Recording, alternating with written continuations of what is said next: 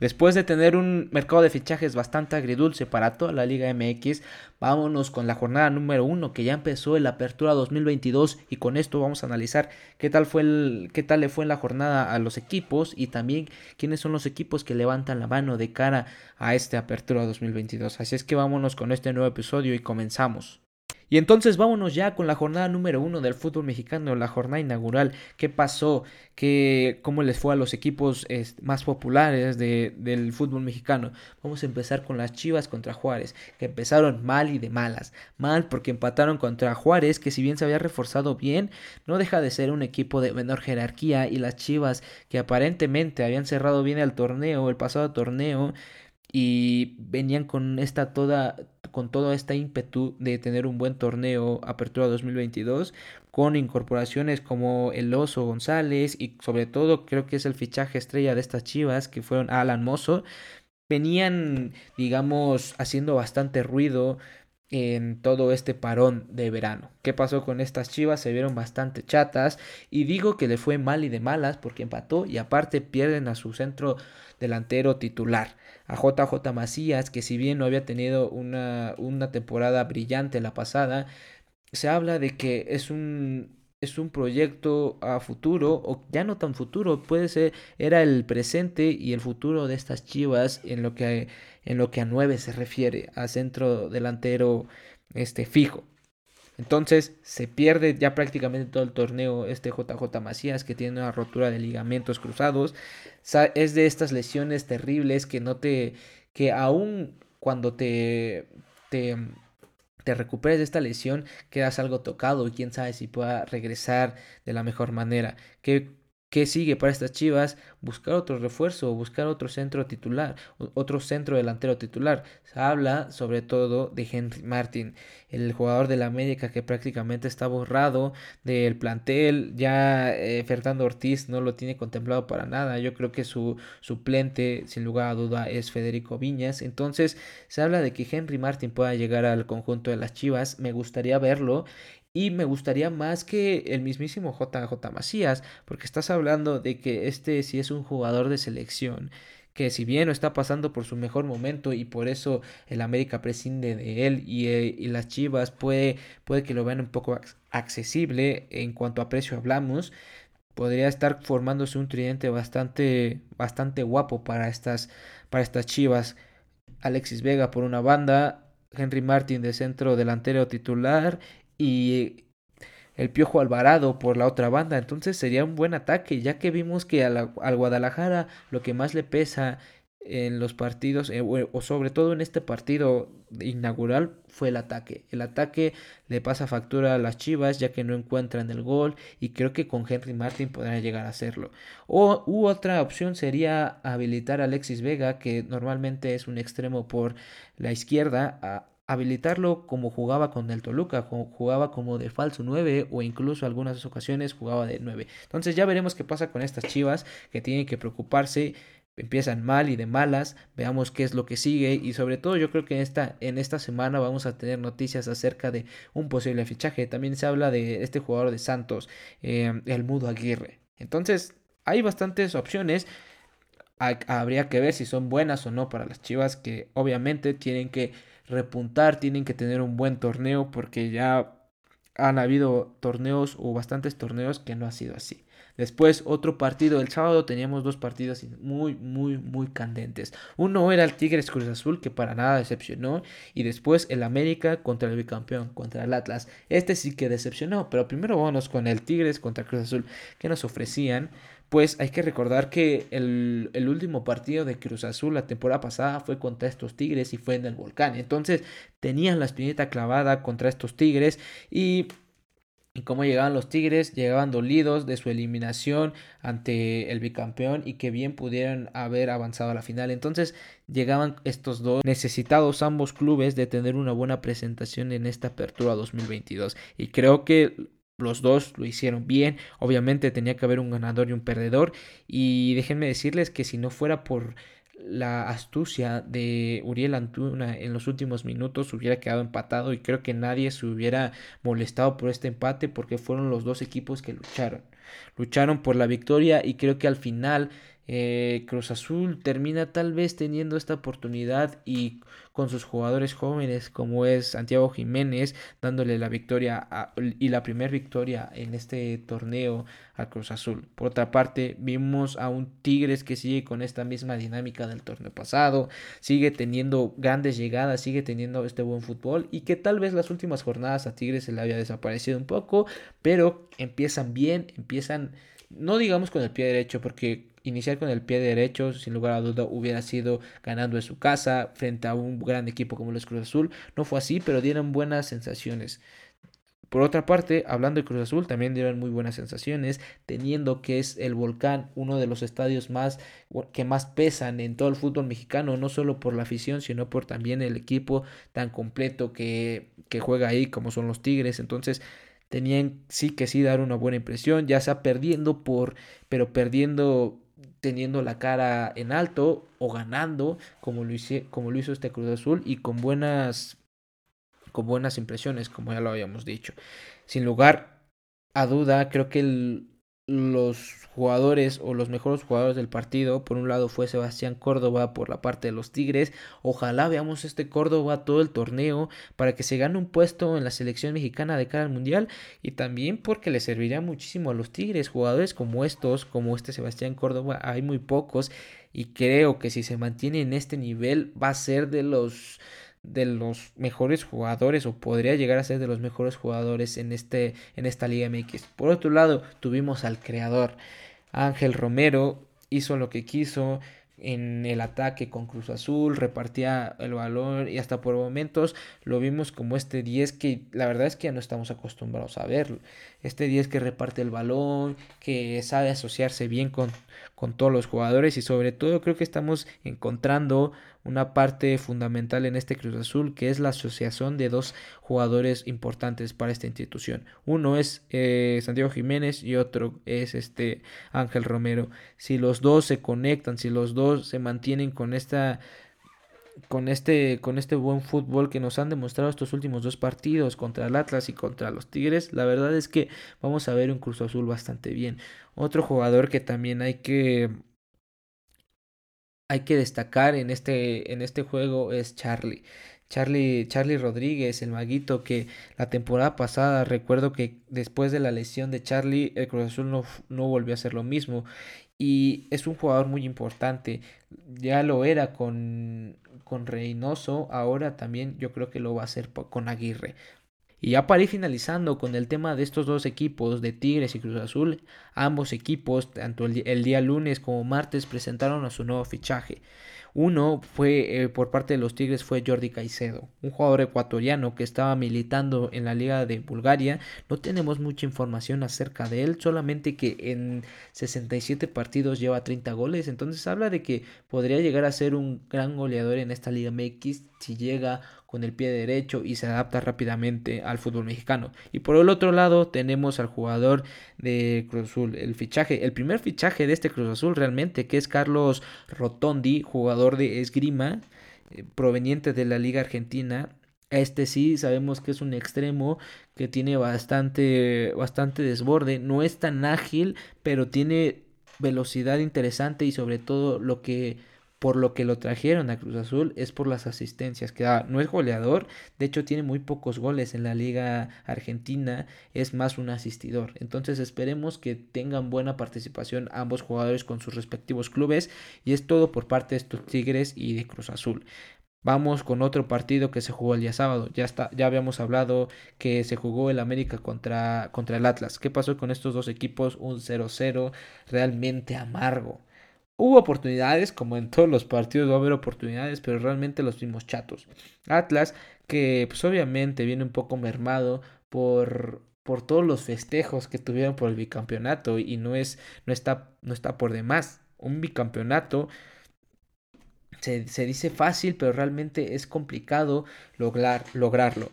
Por otra parte, el América, sin sus fichajes, que por cierto los acaba de presentar el día de hoy, el día martes, a jugadores como Jonathan Cabecita Rodríguez, jugadores como Néstor Araujo, Jürgen Damm también, que en otras ocasiones o en otros tiempos hubieran sido fichajes bomba, hoy ya no tanto por el presente de estos jugadores. Jonathan teniendo muy pocos minutos en Arabia, Néstor Araujo puede ser lo más rescatable, siendo regularmente titular en el Celta, pero este Celta que ya venía este un poco mal en la liga española y por último Jürgen Damm, que Jürgen Damm no sé cómo consiguió estar en el América. Realmente hizo una muy buena pretemporada porque si hablamos de méritos con el Atlanta United no había tenido para nada estos méritos, ya que incluso estaba cortado, ya ni siquiera a la sub-20 o las o las inferiores, o como se le dice allá en Estados Unidos, algo así como de desarrollo. En los equipos de desarrollo del Atlanta United ya ni estaba contemplado. Entonces, un, jugador totalmente borrado como es Jürgen Damm, un jugador que no viene en su, en su gran nivel como es Jonathan el Cabecita Rodríguez. Y yo creo que el que sí les va a ayudar muchísimo es Néstor Araujo en la defensa, que lo que más le necesitaba esta América el torneo pasado y los torneos pasados era un buen central. Creo que es un central de jerarquía, que lo único que le pesa a este Néstor Araujo es la velocidad, pero se puede suplir con buenas, con buenas coberturas defensivas y yo creo que en eso es muy bueno Néstor Araujo. Entonces, una palomita para Néstor y tal vez para el cabecita, un tache yo creo que para Jürgen Damm. Jürgen Damm si no me gusta para nada en el América. El cabecita, si vuelve a retomar el nivel que tenía el Cruz Azul, va a ser un demonio con el América porque tiene acompañantes bastante interesantes. Esta América que ya tenía un un, un, armario bastante robusto la temporada pasada, agregando estos tres jugadores, yo creo que va a ser de los equipos eh, que van a pelear por el título y van a estar muy bien en toda la temporada. Esta, esta semana se vieron chatos contra el Atlas, pero pues es el bicampeón, o sea, tampoco no es este una cosa fácil derrotar al Atlas. Si bien era en la casa del América, en el Estadio Azteca, no, no, no hubo nada para nadie y fue un partido bastante aburrido. Y por último, vamos a analizar los Pumas. A los Pumas, ¿cómo les fue contra los Cholos? Y para mí, yo creo que los Pumas es el equipo que mejor se reforzó este torneo. Increíblemente que los Pumas, cuando habíamos escuchado que los Pumas fueran el equipo que mejor se reforzaba en una temporada. Y ahí se la pelea con el Toluca, pero yo me voy a ir por, los Pumas, sobre todo por el último fichaje. Y yo creo que va a ser el fichaje bomba esta temporada. Y nada más por mencionar, si no se acordaban de los fichajes, era el Chino Huerta, que llegó procedente de las Chivas, Gil Alcalá, llegó del, de los Cholos y, y del Prete, del Prete que teníamos eh, muy pocas cosas acerca de este jugador. Empezamos a ver que eh, va a ayudarle bastante a en, el, en, en la delantera un, un, del prete que va a partir más de atrás, que no es tan referente en el área como lo es Dineno. Y por último, hablar del Toto Salvio. Este jugador que para mí, como ya les dije, va a ser el fichaje bomba de esta temporada. ¿Por qué? Porque cuando jugaba en Portugal era una bestia, jugaba increíblemente, era de los mejores jugadores de la liga portuguesa, o si no, el mejor jugador. Incluso le ganó para meterse al Mundial de Rusia 2018 con la selección argentina, que poco se habla de eso, pero realmente es muy difícil meterse a una convocatoria de la selección argentina. Ahora, meterse un mundial aún creo que es más difícil.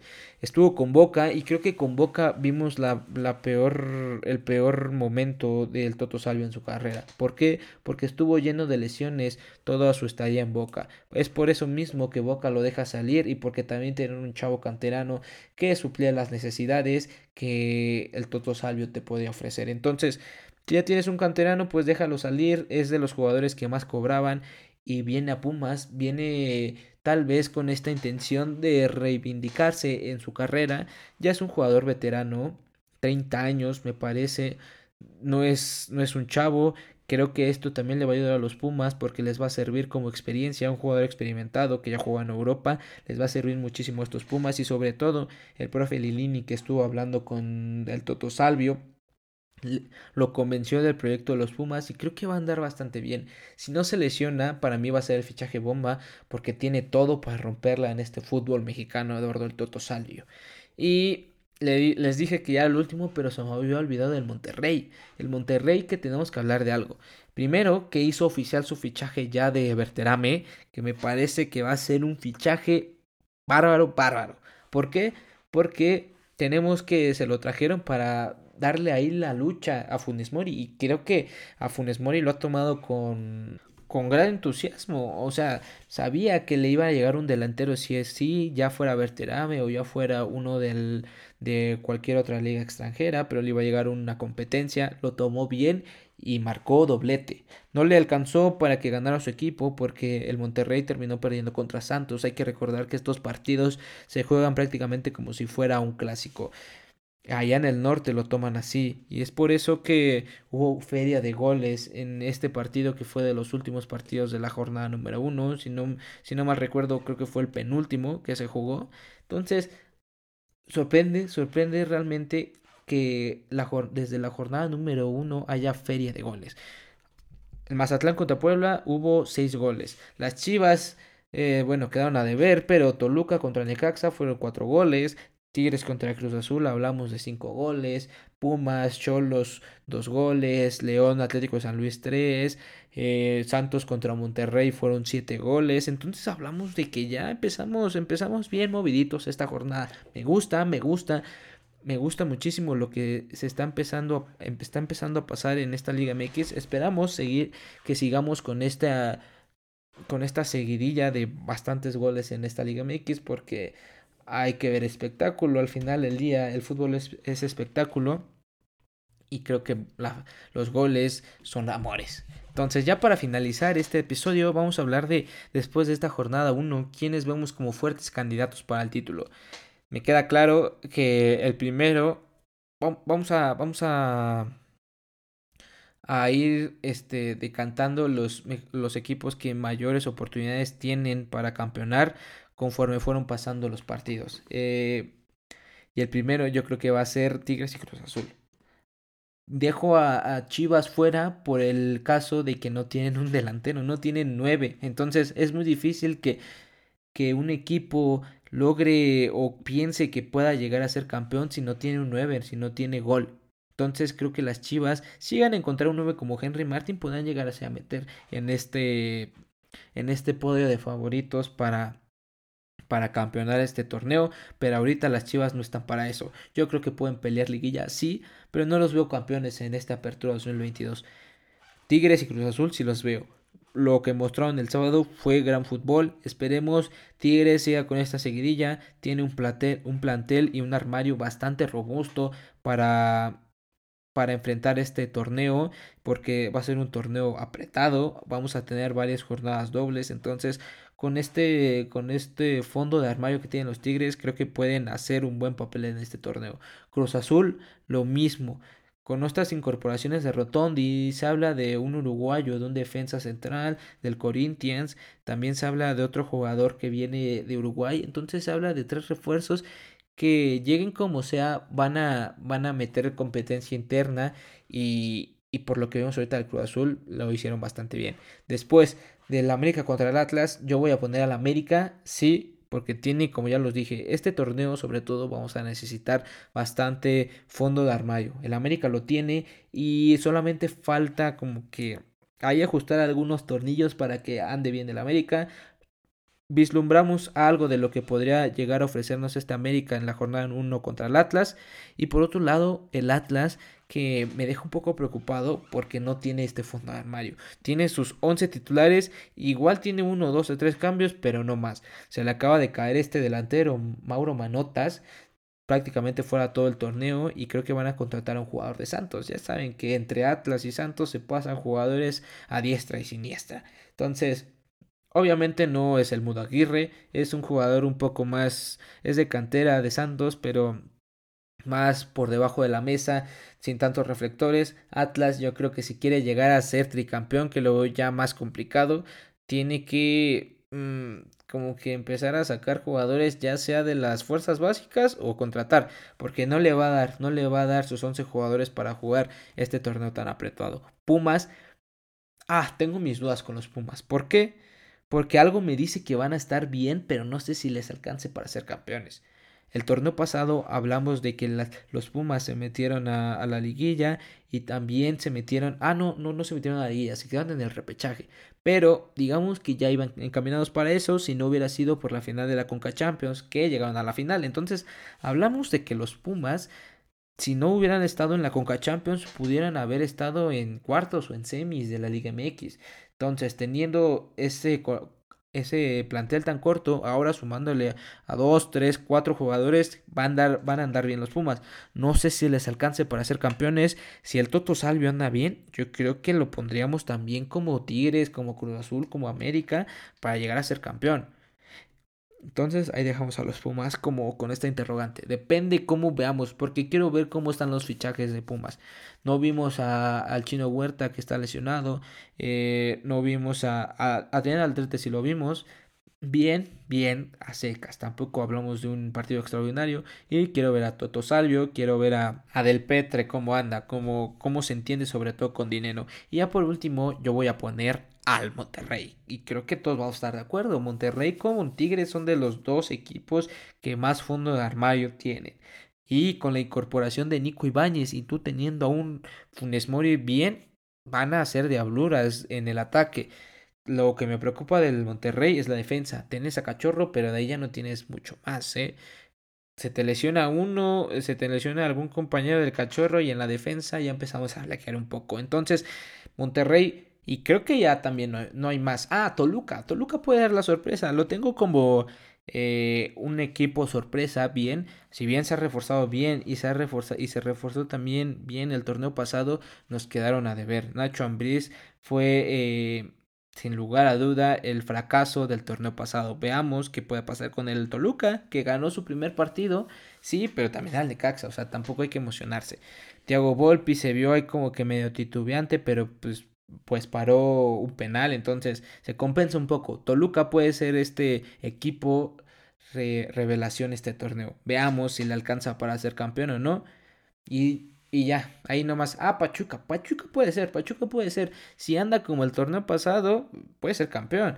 Pero no creo, o sea, yo creo que va a ser muy difícil que se mantengan en este ritmo de que traían el torneo pasado. Lo veo muy difícil eh, teniendo a equipos como Tigres, como Monterrey, como Cruz Azul, como América en buen estado. Incluso los Pumas y las Chivas, no, no veo que el Pachuca pueda hacer algo.